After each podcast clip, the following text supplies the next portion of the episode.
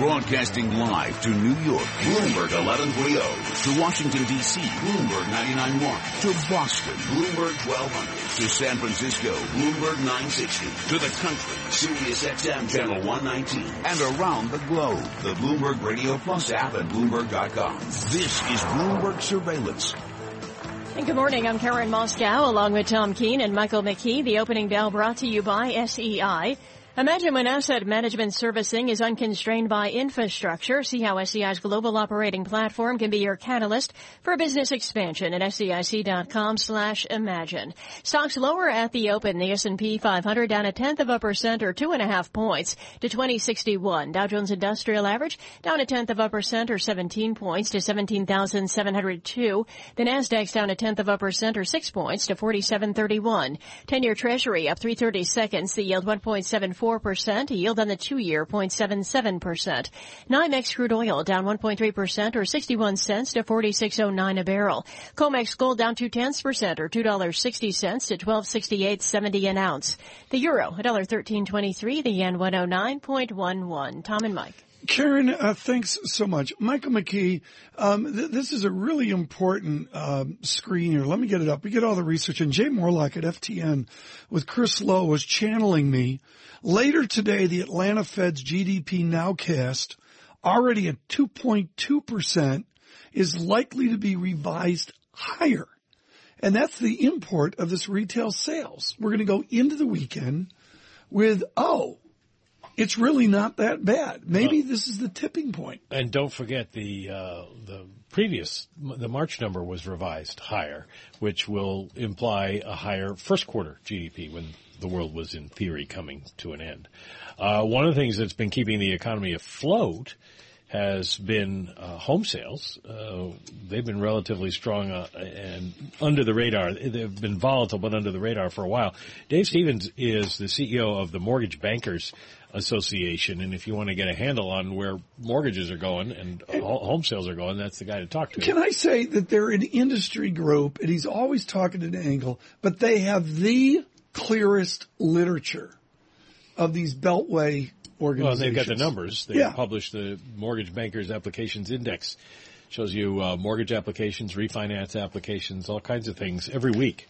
So, Mm-hmm. Dave, uh, to qu- uh, quote the um, immortal Ed Koch, former mayor of New York, how we doing? uh, hey, Tom and Mike. It's uh, you know, it's an interesting story, and to your point, it is kind of the sleeper story. Um, I, I think what people just are the data you, can't deny. Demographics are what they are, and uh, as you know, we went through a very sluggish period with household formation during the recession, and we're now forming you know about 1.4 million households annually. This millennial generation is a real deal. It's not a story. It's 80 plus million young people who uh, the oldest cohorts are now moving into home buying, and uh, the demand for both rental units and uh, owned units is a, a positive story across the board. So you're seeing demand for you know apartment uh, units and single family rental extremely strong, but we're also seeing continued growth in the purchase sector of new homes, up about 15% on average over a year ago. Um, so this last month it, it dipped a little bit uh, over March. Um, uh, April's numbers were down a bit, but that's sort of seasonally typical. We we usually peak for the year either March or April. It sort of shifted back and forth over previous years. March was the uh, the stronger month of the two. Well, it, you you look at uh, the mortgage application, the amount of money people are, are borrowing, and gives you a hint as to what size house they're borrowing, to try to get an idea of whether the starter home people are coming into the market. Yeah. If, if they buy, then other people are moving up. How's it? How's that going? Well, that's you know that's the story of uh, the disincentives, particularly in the housing market, to build entry level units. Um, uh, you know the, the the the regulations, land costs, and labor costs to bring a unit to market, uh, as well as concerns about whether credit availability or uh, for first time home buyers is going to be there for that marketplace has forced um, many of the new home builders to stay at the upper end of the market. So it's improving slightly. The average loan size uh, dropped a few thousand dollars in April from the previous month, but it's still $325,000 on average. uh, per unit that's being built. Uh, if you if you look at the resale market, you're well below 300,000 in terms of average sales price. So. Um, we aren't building the kind of housing stock yet. I think that's going to appeal to the millennial generation, mm-hmm. and that's where we really need to be thinking about going. Percolating in London, in New York, and other major cities is this hopelessness about housing. The summary seems to be we've got to build up. There's got to be a vertical rise. Where do we stand in this country on the dichotomy between the numbers you're giving, which are a fantasy to anybody living in New York or San Francisco, uh-huh. and the need to build vertically? Are we going to build vertically? Well, vertical units are, uh, you'll see that development going right now, um, Tom. The, the, you know, go into Washington, D.C., and you're seeing, you know, all of this new uh, multifamily construction occurring, both with condos that are for ownership as well as rental. It is more higher end, so we sort of break down the markets based on luxury, market, and affordable. And clearly the lean is towards the upper end of the market rents and purchase uh, price range as well as the luxury end. We're not, we're still not at the point right now where we're building affordable entry level units, particularly yeah. in the high employment markets because it's these urban communities and their suburbs where you really need to create the housing stock so you can recruit a workforce and especially if you want to retain them. And that, that's where the, the shortage is right now. What's happening with the suburbs? I mean, in, in big cities, certainly there's Good this question. trend to urbanization, but I've, I've read from other people that uh, people are starting to the, the younger generation doesn't want to live in the suburbs. They don't want the long commute, the traffic jams. Uh, is that true outside of the big cities like New York?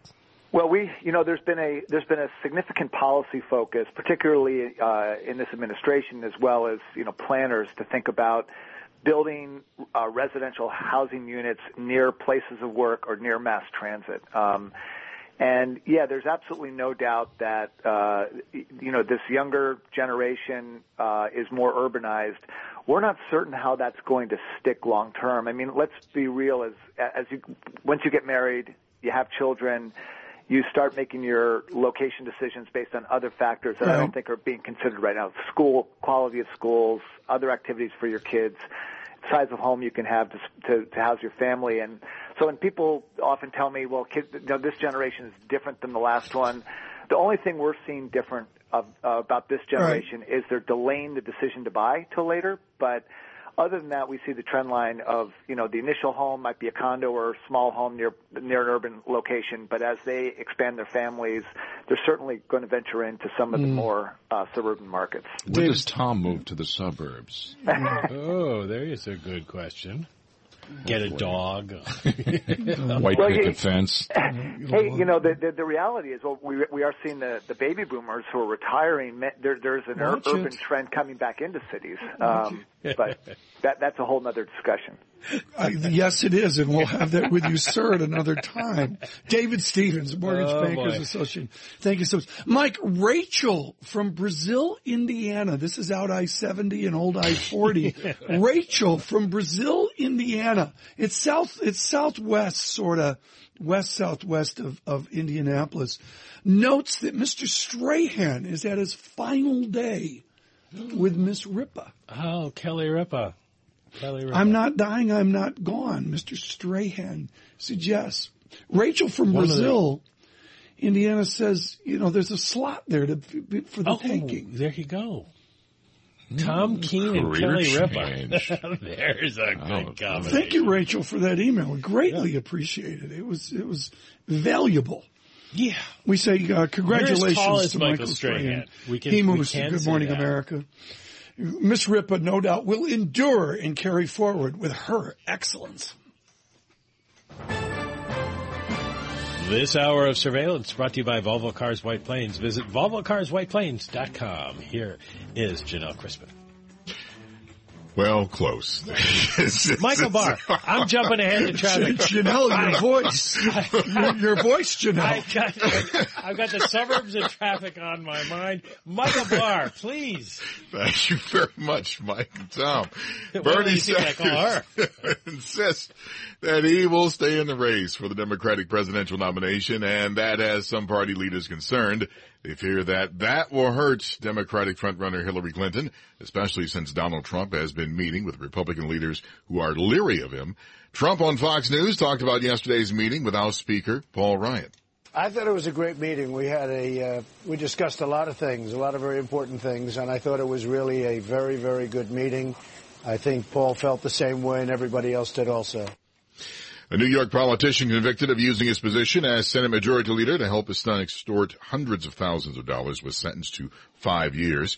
Former Senate Majority Leader Dean Skelos and his son Adam were convicted last year of extortion, conspiracy, and bribery. Adam Skelos got six and a half years.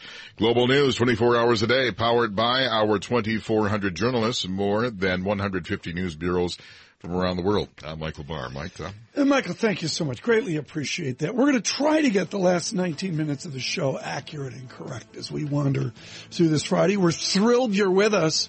What a week it has been. We'll do that. We'll wrap it up as best we can to get you moving into the weekend and on to Monday. Bloomberg surveillance. Lots going on around the world, and of course, a lot of news out of Brazil. Gabriela Santos from JP Morgan Asset Management joins us next to talk about how you can play it.